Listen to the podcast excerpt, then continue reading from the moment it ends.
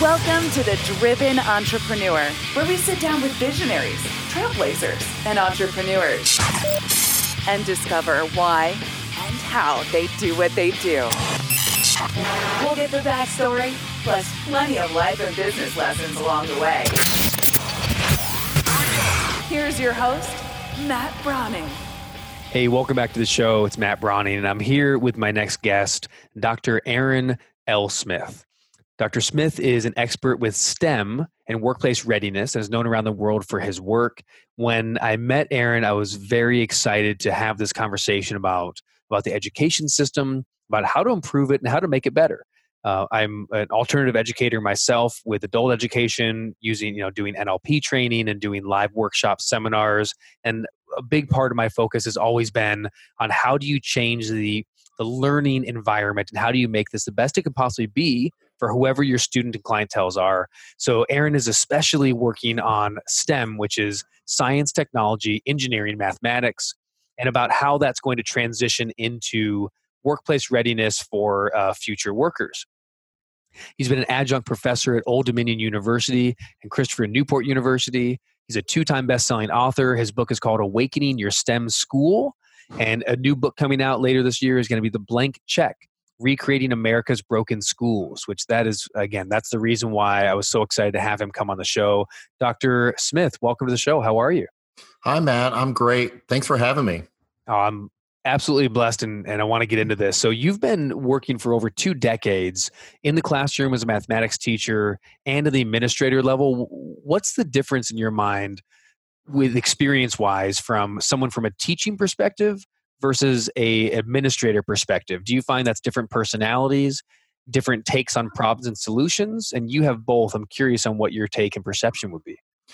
As a teacher you're you're focused on your classes in general obviously how are the kids achieving and you really have the ability to create some really strong relationships. When it comes to managing as an administrator that's when you have the ability to look at schools overall now tell me about tell me about administering uh, puppy dogs when they're running around the house. I'm that, sorry. no problem. Is, is that easy to do? What's the dog's name? Um, Briar.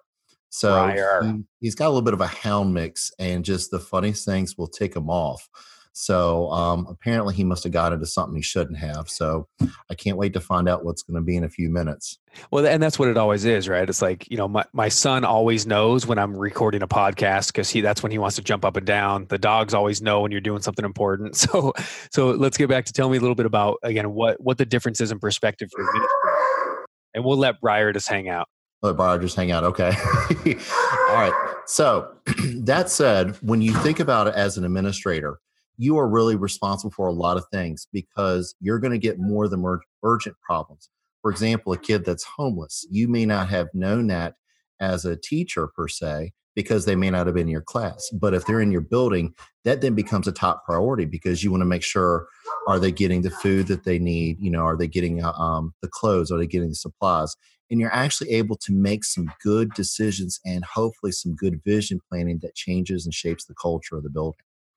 So, as the administrator, would you say that you actually have more? Uh, I don't know if power is the right word, but more ability, more opportunity to intervene or to to change the way something is.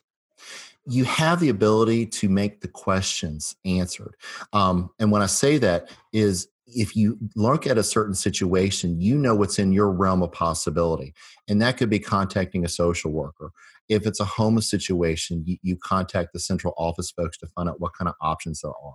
You then turn your partners at churches and your community centers and say, what can we do to help them? Um, you know, so there is some flexibility with that, but you still have those guidelines and procedures that are in place to keep everybody safe along the way. You, as a math teacher, Eh, eh, was most of your teaching time in mathematics or something similar? And do you have a like a propensity for that? Is that your your mindset? Or have you done all sorts of different types of things? And i'm curious on kind of on the take on personality right? Like are are we predetermined as great at math or terrible at math? What's your take? When i when i actually went to college you know people used to joke at me and say my major was baseball Um, but I slowly learned that baseball is not going to pay the money that I need to do for the bills. So then I remembered how much fun I had back in high school. I had three incredible math teachers who really left that positive impression on me. And I just, it clicked with me. Numbers really were fun to me. Um, I can't say calculus was, but definitely, you know, the algebras and the statistics and things like that. So, you know, that's what I went in to be. Um, believe it or not, when I, when I started off with the math degree, I said, let me see what's out there as a possibility. And of course, Jackson Hewitt was offering me $17,000 back then. And it seemed like a lot of money, but when I went into teaching, I was making 11,000 more because it's usually the other way around. You make less money as a teacher and more money in the private sector. So the only way you can make less money as a starting teacher is to be a starting mathematician. It definitely can help because a lot of times what human resources will do is that's considered a critical shortage area. So they may pay you a bonus depending on the locality um, to give you the opportunity to stay there. And also in a critical area, let's say it's a foreign language person or a career tech ed teacher or a math or science teacher person, sometimes they have the choice of where they want to go and the subjects they want to get. And that could be a deal breaker for a school because they're limited and they need person X for subject Y. Do you think people's people people's brains and development either take to mathematics, engineering, maybe even I don't know if it's accurate to lump lump different STEM all the stems involved in one, but let's start with math do you feel like people grow in having an ability towards mathematics or not, just in how their brains interpret how they process reality around them? Or do you feel like it's a talent or a skill that anybody can learn and the playing ground is equal no matter who you are? I, I think this is just my personal opinion. I think we're born with individual strengths and and talents, and it's it's our ability to find them and to interact them and I'm, I'm sure you've heard of um, let's see gardner's multiple intelligences where you've got kinesthetic lingual um, and all those intelligences where people utilize that primary modality to interpret and learn. So over a course of time you know hopefully what people will successfully do is be able to connect concepts and connect auditory to kinesthetics and kinesthetics to linguistics and then all that creates some beautiful euphoric moments that teachers crave and want all their kids to see. So, in your opinion, if you are able to use, and we teach that a lot in the neurolinguistic programming field and NLP um, with adult learning and with kids as well, mm-hmm. you know, you and we try to incorporate visual, auditory, and kinesthetic modalities to learn, right? So, in your opinion, if you if you incorporate those do you have a better chance at learning on subjects like let's call it mathematics that some people grew up not being good at it some people grew up being great at it without much work? Do you feel like you could help someone who doesn't get it get it more if you incorporate all of those for every student? Absolutely. Um, you know back in the good old days and i'm talking about um, 20s and 30s and sometimes even through today people still teach what i call the drill and kill method and don't give kids or learners a true chance to respond, to be creative, to really learn in depth the way they should. And that's what the research says is the more active learning you're doing and the more student-centered learning that you're capable of doing, the higher you're going to learn this and the more confident you're going to grow. And that truly is the secret to a great student, which echoes into truly what a great employee needs to be doing. And this is Dr. Aaron L. Smith, uh, researcher, educator, administrator, and a huge proponent of the STEM process, or I don't know if process is the right word, but using STEM, science, technology, engineering, and mathematics. So I'm excited we're picking his brain about how to how to first off engage uh, not just kids, but you know, let's call it kids, engage students in learning methods and how to get more students with different personalities, different learning styles to engage more. Um, in a traditional school, Dr. Aaron L. Smith, I, I, am going to call you Dr. Aaron. Is that okay? You can call me Aaron. I mean, either one's fine. Thank I mean, doc, doctor it is. So, Dr. Aaron, most schools, at least the schools I went to, I, I didn't grow up with any kind of a, a, STEM. You know, I had math class and that was in science and that was about it. There wasn't a, what's the difference between a school that has STEM, quote unquote, versus a school that just has a science classes and a computer lab and so forth? Oh, that's such a great question.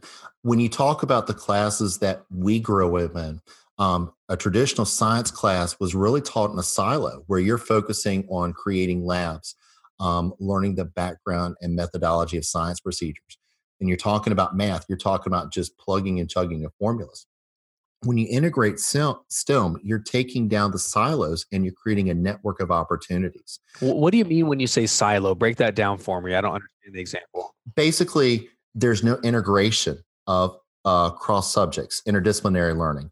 Uh, we call it vertical alignment in some cases. So when you learn math in math class, you're just learning math for the sake of math. Correct. When you learn science, you're learning science for the sake of science or biology, but you're not connecting the going into different contexts and applying them together. Is that what you're saying? That's exactly right. Okay. Give you an example. In a biology class, they could be learning about Punnett squares.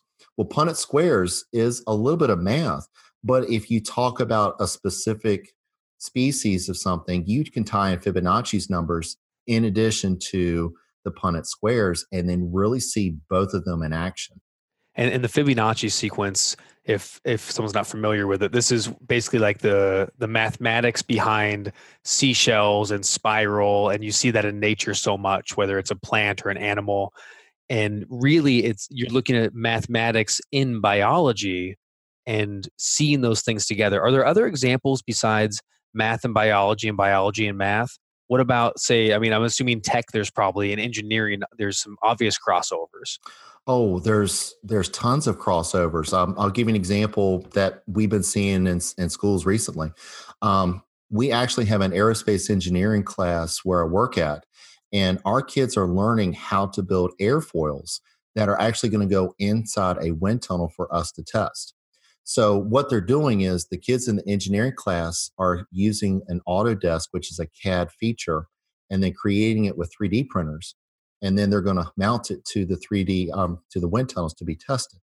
So what our maintenance kids are doing is they're creating one out of foam, and they're perfecting it, and then they'll be kind of comparing to see, you know, how accurate is one model versus the other you can tie in math, you can tie in engineering. There's so many levels of complexity. It just depends on what the user wants to do with it. So what it sounds to me like is the, the one the big benefit of bringing STEM in is what I'm hearing is like if I if I'm a student, I'm starting to look into the future more than the present. So is there an emphasis on studying and learning for the sake of application versus the way we grew up mostly, which is studying for the application of taking a test? What's your philosophy on that, and what's how do you interact with uh, standardized testing, test taking in comparison to real world application and cross contextualizing things? What I tell everybody is if you focus on creating student centered products and critical thinking, the scores for the test will be there. And, and I'm such a firm believer in that because when you think about it, we teach to the test too many times and it doesn't give people a chance to really answer their curiosities. But if you take it to the highest level of learning, the Costas level of learning, or the Edgar-Dale's cone of learning, where it says 90% of kids are touching, tasting, exploring, acting out, doing all those um, agility type of things, that's when everything comes together. And then that echoes into what we need for the future there's jobs going to be out there 10 and 20 years that we haven't even thought about now. But the only people that are going to be successful in them are the ones who are doing the things on the cutting edge in the classrooms now. What kind of job can you get if you learn everything for a test? I guess you could be a test grader. Maybe that's the only option. well, the, the sad thing is you're not. You're really not going to get anything. Um, you're going to get a diploma, but really you're going to be very limited in scope because you're not going to be able to to do the things that the employers really need you to do and that step outside that boundary zone a little bit because they have a product that they're trying to get off the line and nobody knows how to deal with. I couldn't agree more when it comes to to real world application and the testing. So this is interesting. So we, we have just a brief time together, but I'd love to find what, what is your what is your solution? How how would you like to see STEM integrated? Are we looking at elementary school level? Are we looking at public school, private school, um, trade schools? What's the best place that it has been used in?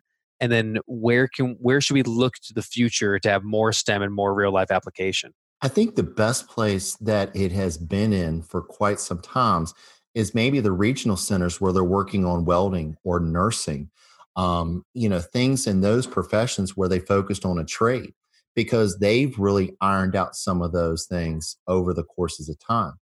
But to me, the best way to do this is it needs to be in every single classroom across America. I don't care if it's private or public, college, um, university, it needs to be everywhere because really STEM and career and tech ed are the catalyst in changing our economy. If we want to continue being in the forefront of the world with technology and resources and availability, we have to invest in these classrooms and the teachers to make them successful. And if you'd like to help to do this, whether you're a parent in the PTA with a kid in school, whether you're administrator and educator yourself, if you have anything to do with education whatsoever, um, you should definitely consider and follow uh, Dr. Aaron Smith. His website is wr.solutions. So not a dot com, but it's wr.solutions.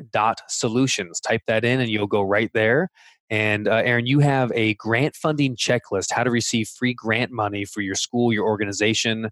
Um, and just to, uh, uh, real briefly, if you can tell us just the benefit of that, and then you're going to go to wr.solutions yes. to grab a free grant funding checklist. How cool is that? Mm-hmm. Tell us about that real quick. And one of the reasons that I've done this is it, it, just like any school system in America, much less the world, you're so focused on a budget, and the budgets really don't allow you to expand a vision or to build a dream. So, what's the next best thing you have to do? You need to find grants and other revenues to create those those think tanks, those opportunities and this is what I've created over the years of just trial and error is the checklist for people to see firsthand, you know, make sure you're doing X, Y, Z, make sure you're submitting it on time, make sure you qualify for it. You know, things that unfortunately I learned the hard way after spending countless hours of trying to perfect an application. And, you know, rather than reinventing the wheel, I think we need to help each other. And that's part of my first steps is to give that person or those people the opportunity to learn from it. There are a lot of free money sources out there for grant writing. You need to get the grant funding checklist for your school, your organization, whether again you're a parent, you're a teacher, you're an administrator. If you have anything to do with education, make sure you check it out. Also, uh, you can follow Aaron and his business at Workplace Readiness Solutions on Facebook and LinkedIn. Make sure you check out the website, wr.solutions, and you can get your free grant funding checklist and help us get more STEM in school and have more job readiness uh, in the workplace for our kids and our future. Uh, Dr. Aaron Smith, thank you so much, so much for coming on the show. I sure appreciate it. I had an awesome chat, and I'd love to pick your brain and maybe have you back on another time to talk a little more on the education world. Thanks, Matt. This is a lot of fun, and I appreciate you you sharing the dream that I have of giving our kids a bright future. Thank you so much. Guys, thanks. That's the show for today. Make sure you subscribe, rate, and review if you haven't already. We're all over. You can go to mattbrowningpodcast.com and you can pick it up on the platform you're choosing Spotify, Stitcher, iHeart, uh, uh, all of them, you know, iTunes, of course, Google Play, whatever you want. Of course, if you're listening in the car and you're in Chicago, uh, thank you so much for tuning in and listening. I sure appreciate your time. Have an awesome, awesome day. Have an awesome week. Get out there as usual and crush it.